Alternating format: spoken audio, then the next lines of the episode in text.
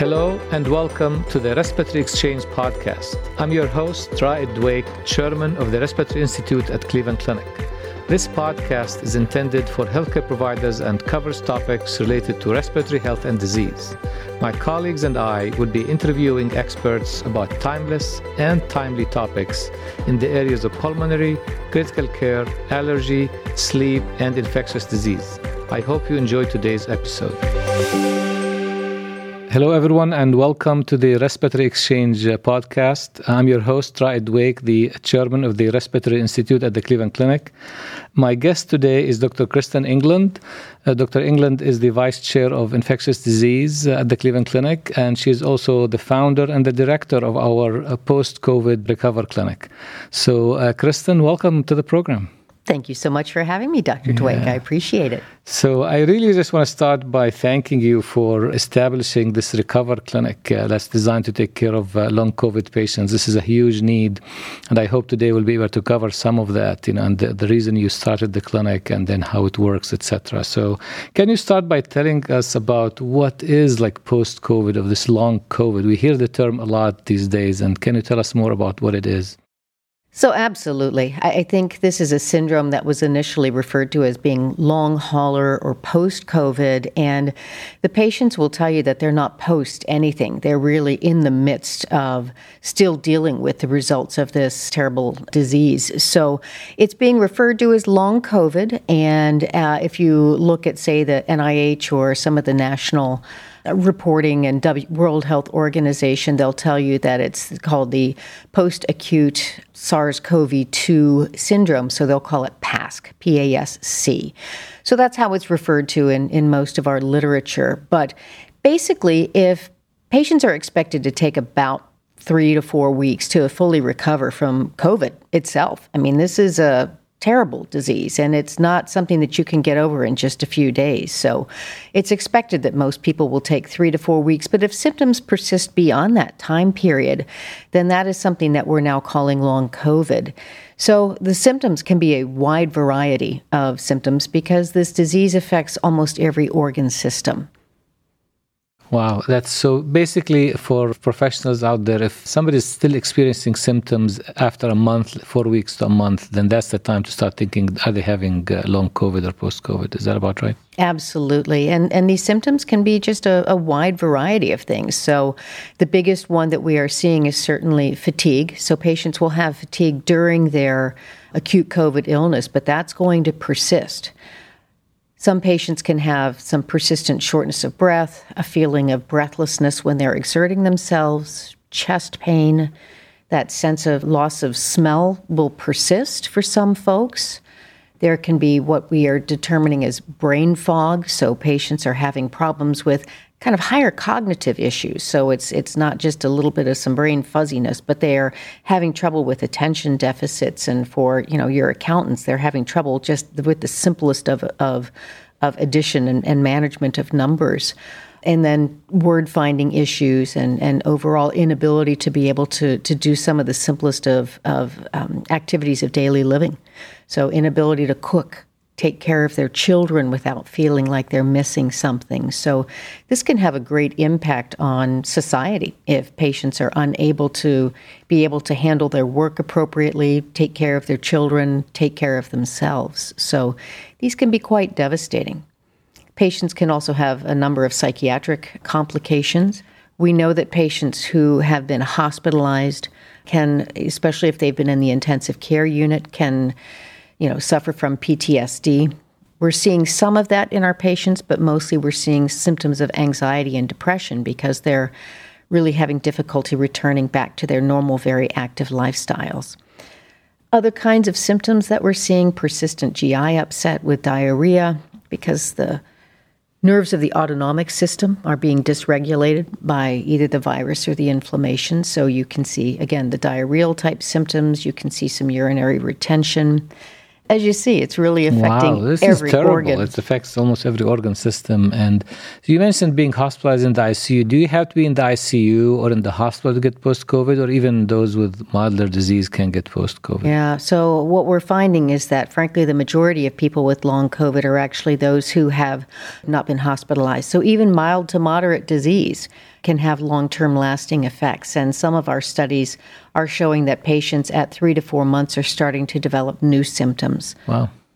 So, how common is this? You know, you know, you know as you know, COVID has been a huge epidemic. Uh, COVID itself. You know, how big is this post-COVID phenomenon? Yeah. So we've got studies from all over the world. This is not something unique to the United States. This is definitely something they're seeing all over the world. And and early studies looked at, you know, nearly 70% of patients having symptoms out at three months as we're starting to get more time with patients. A very recent study came out of China, which was able to look at patients a year out from their hospitalization. Now, these are hospitalized patients, so they had a more difficult disease process early on. But for those hospitalized a year out, 46% were still suffering from some symptom. So it could have been any of that list of symptoms, but most the, the most prevalent one was fatigue. Most studies are actually showing for those who were not hospitalized and hospitalized a mix anywhere between probably 20 and 30 percent of patients still persisting with symptoms. And these symptoms in one study are, are lasting. You know, the Chinese study showed it out a year, but we're being confirmed with many studies that these are persisting at least 36 months. That's huge. So, have, knowing that millions of people you know, contracted COVID, that means millions will be having this post COVID problem. So, when you look at the numbers here, we've had 44 million patients with COVID in the United States alone. So, let's say just even a you know, let, let's say 10% of that. That's still 4 million. If you get closer to 30%, that's 12 million people wow. in this country who are going to be dealing with this. You know, and as I mentioned, it's it's it can be really affecting people's abilities to return to work. Their dependence upon friends and family to help you know take care of them for their for their activities of daily living. And you know then you talk about the need for behavioral health because these people are getting depressed because they can't return to care or they can't return to their normal life yeah, and we know that in, at least initially, COVID seemed to spare uh, children, and you know most of the COVID pandemic affected adults. Now we know that even children can get COVID, can even get severe COVID. Is that true for post-COVID also, or are they different? So that's probably one of the most unfortunate is that we are seeing reports of long COVID in children. One of the reports out of the United Kingdom most recently noted about 15% of kids anywhere from the age of two up to 17 were starting to see symptoms of post COVID at about three months. Oh. So, uh, why does this happen? Do we have any explanation why some people get post COVID and others don't, and why even get it in the first place? Well, we're we're trying to figure that one out, Dr. Dweik. I will tell you the the NIH has put a lot of money and are going to be putting a lot of money into studies of this across the country and and, and frankly across the world. But what we're seeing is that you know, the average age is about 50 that we're seeing, although that may start to be skewed down lower when we look at the number of younger people who are getting affected by the Delta variant. So it's not simply our, our eldest we only see adults in the Recover Clinic, and our youngest patient is 18, and our oldest patient was 87. So it really does span all age groups.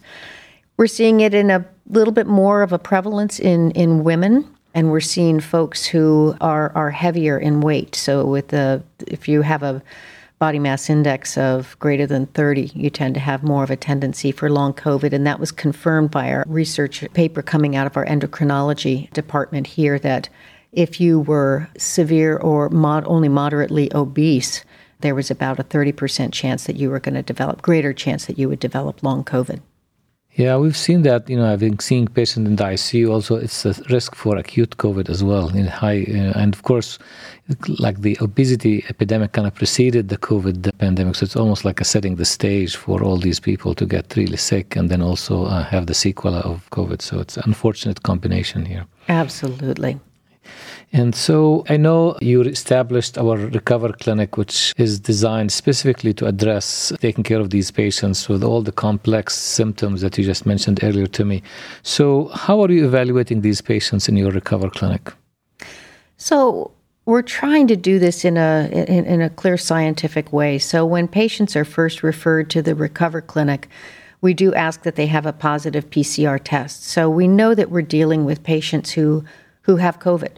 And who have post COVID. Unfortunately, there's kind of a spectrum uh, that post COVID follows where it can be confused with chronic fatigue syndrome that can be due to many other things. So, we really wanted to look at patients who had post COVID so that when we look at the data, we know that we're really dealing with this true syndrome. So, folks who are at least 28 days past their COVID diagnosis with the PCR and who have persistent symptoms of any kind are being referred to us by any of the physicians within the Cleveland Clinic system. And we're taking them into a, a, a centralized uh, a clinic, uh, the Recover Clinic down at Independence, where basically patients are going through kind of a drill of, of a, a, lot of different questions about their time course during their hospitalization or if they were not hospitalized about their course of symptoms. We've got information from them whether they had some of these symptoms beforehand and they were worsened, or if this is just something that's persisted, or if they've recovered from some symptoms but not from others. We've also asked for the patients to fill out some objective findings as well. So these are anxiety, depression, PTSD scoring systems that come up on their MyChart, as well as sleep quality and, and quality of life studies as well. So with that, we've got some some again some good objective evidence as well. We've asked patients then to also go through some blood testing and also certain other testing, like getting an EKG because we know COVID can affect the heart, getting an echocardiogram for the same reason, and also doing our pulmonary function test to see if we're finding abnormalities. The reason for this is that, you know, the biggest complaint, as I've already mentioned, is that patients will come in complaining of fatigue that's such a generalizable symptom. So, is it due to hypoxemia? Is it due to depression? Is it due to cardiac dysfunction? Is it due to some inflammatory markers? So, we're really trying to do a kind of a global study to figure out what most of these symptoms are. So, once we get these lab tests back and these other studies, um, depending upon what the patient's symptoms are, we refer them down a number of 18 care pathways. We have been able to reach out across all institutes and really virtually all departments and be able to find a specialist in each of those areas who said, Hey, I want to be the, the clinic's long COVID expert. And in some areas, there are multiple ones, you know, in cardiology and pulmonary and, our, and some of our other neuropsych. We've had to engage a number of experts. And they are truly becoming national experts on this disease entity. And it's been wonderful to see them really embrace these patients.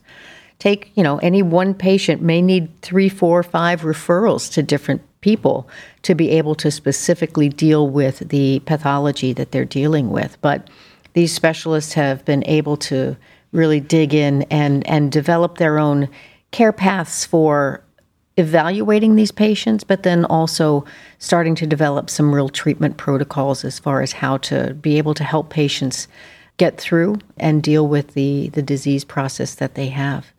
I wish there was a single pill. I wish there was a, a silver bullet that we could be able to offer, but currently there's not. We're still trying to understand why this is happening and the underlying pathology that's leading to this. But for right now, until that time comes, we're having to deal with each of the patients based upon their, their clinical syndromes. You mentioned MyChart, uh, which is the patient facing version of our electronic health record. So uh, it's good to see that you are leveraging that. Are there any other ways you're leveraging the electronic health record uh, in, in the evaluation of these patients? Well, certainly through the efforts of, of uh, Dr. Lara Jehi, who has the overall enterprise COVID database. We're gathering data on our first 924 patients. We've seen thus far over a thousand, but in gathering the data on our first patients, we're, we're utilizing her to be able to pull some of that data from it.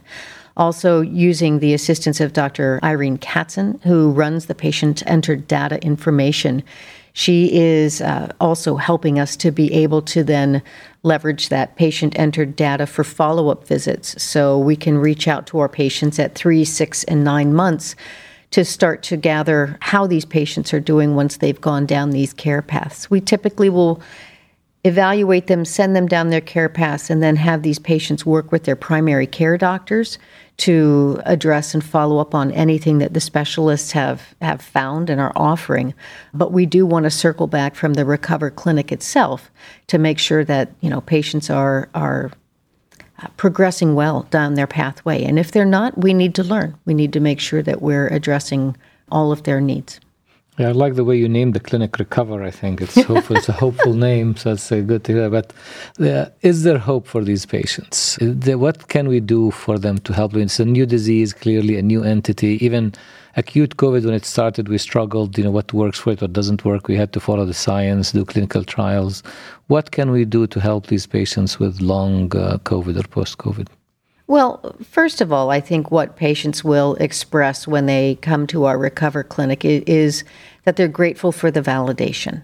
You know, they they have been told too many times just get off the couch, get back to work, come on, do do what you need to do, get over it.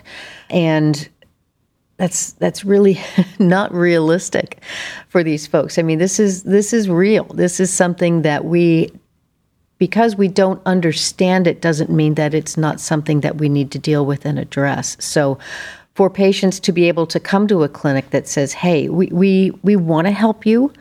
We're learning how to better help you, but but we want to listen to you and, and hear about what you're going through. I think patients are, are, are, truly grateful for for having that validation as, as as I mentioned. So that is part of it. Through our integrative and functional medicine teams. They are also developing longer courses of treatment. So, these shared medical appointments, so kind of sharing the experience with eight, nine, or 10 other patients who are undergoing this. And, and they have weekly topics that they're dealing with. So, let's talk about, you know, sleep. You know, long COVID definitely affects sleep. Let's understand that it affects it and let's start talking about how you can make plans to be able to overcome that and get a better sleep pattern and, and why that's important. They talk about diet, they talk about slowly progressing in your exercise program. Patients, when they have they, they have these cyclical patterns. So they may feel really good one day and think, oh, fantastic, I'm going to clean my whole house because it's a mess and I haven't been able to do that for weeks. And then they pay for it the next couple of days because you have just exhausted all of that energy and then you just get fatigued over the next couple of days and and that's that's so frustrating for these patients i was privileged enough to be able to listen in on a patient support group out of the Edwin Shaw Rehab Hospital.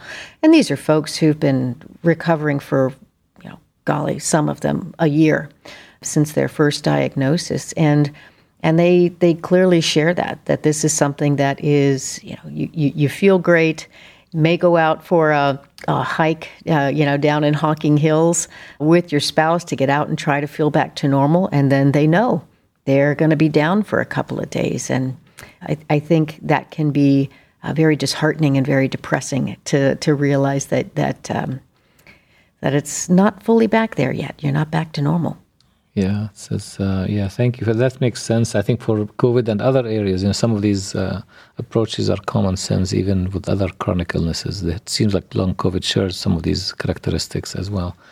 You mentioned in your evaluation part that you send them down different care paths and specialties. You know, uh, can you share with us what these specialties can do? Maybe the specific specialties.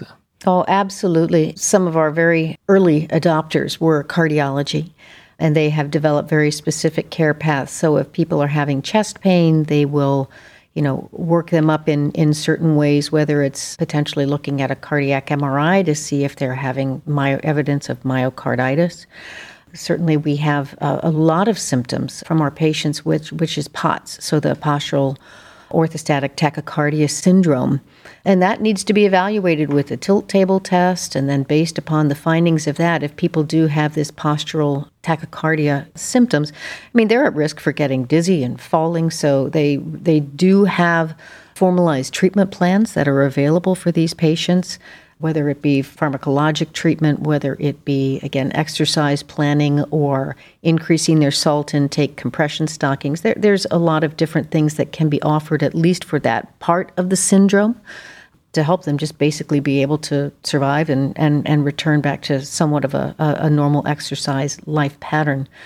Our sleep study group has been exceptionally active in, in really trying to understand the insomnia and sleep irregularities of our patients, and they do sleep studies on our patients and then you know really help to modify their sleep patterns.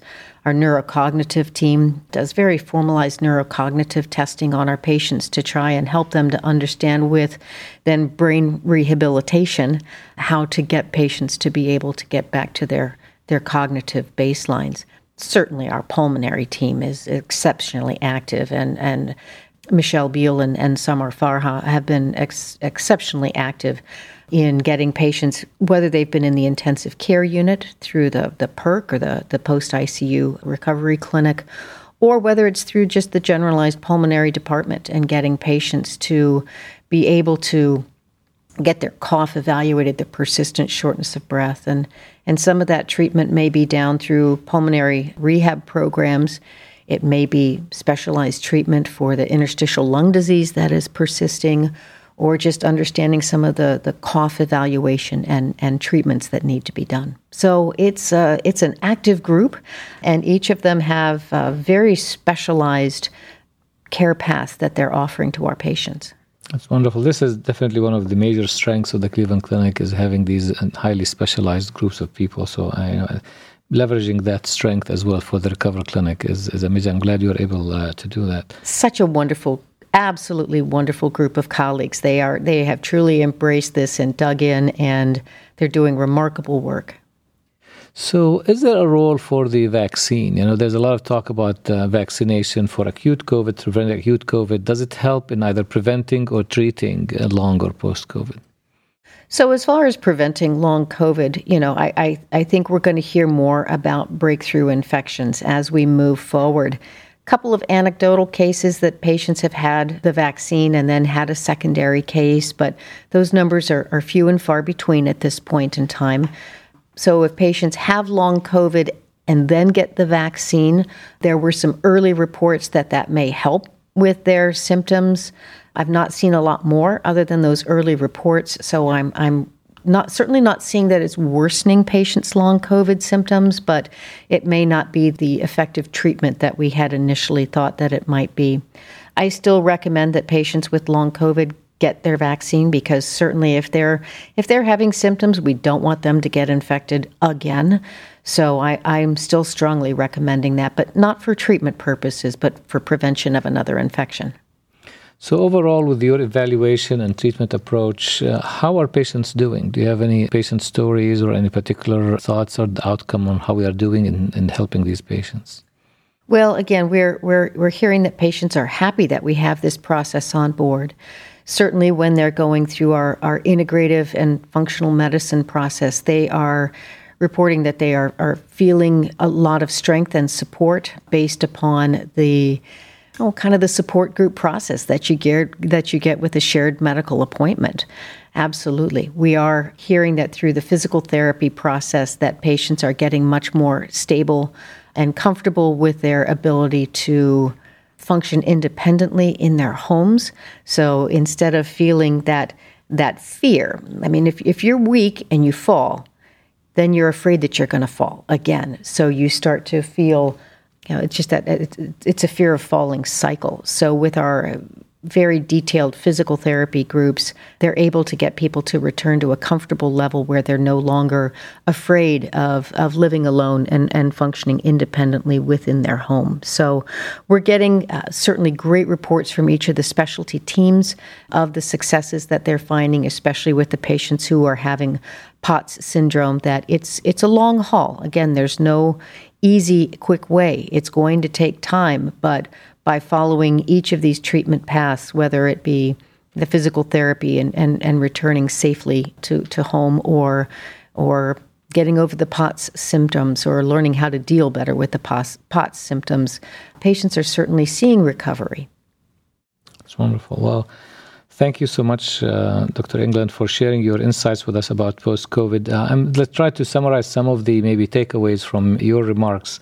Is that uh, post COVID is a real problem? It's a common problem. You know, up to 20 or 30 percent of patients can get it, and you can get it whether you had mild or more uh, severe disease. That still you believe that prevention is the key. You know, prevention of COVID and post-COVID is vaccination is still our main uh, mainstay in, in that, and uh, that really approach to the treatment re- requires a multidisciplinary approach like you've established in your clinic. Anything else you'd like to add to share with our listeners before we wrap this up? No, I very much appreciate your allowing me to get this information out. Again, I think it's so important for everyone to realize that when you're when you when you have a loved one or a friend or a colleague who is suffering from this, you know, it, it, it is something that is real. They're trying to get back to their life. Nobody wants to be, you know, living a, a you know, less than full life. So be patient and be supportive. Wonderful. Thank you so much, Kristin. And thank you all for listening to this podcast. My guest today was Dr. Kristin Englund, uh, the Vice Chair of Infectious Disease and the Respiratory Institute at the Cleveland Clinic. And she has recently established the post COVID Recover Clinic and uh, leads the efforts uh, of the Cleveland Clinic in that area. Thank you so much for your insights, Kristin. Thank you. Thank you for listening to this episode of the Respiratory Exchange. For more stories and information from Cleveland Clinic Respiratory Institute, you can follow us on Twitter at Clee Clinic Lungs or follow me at Dweik MD. Thank you.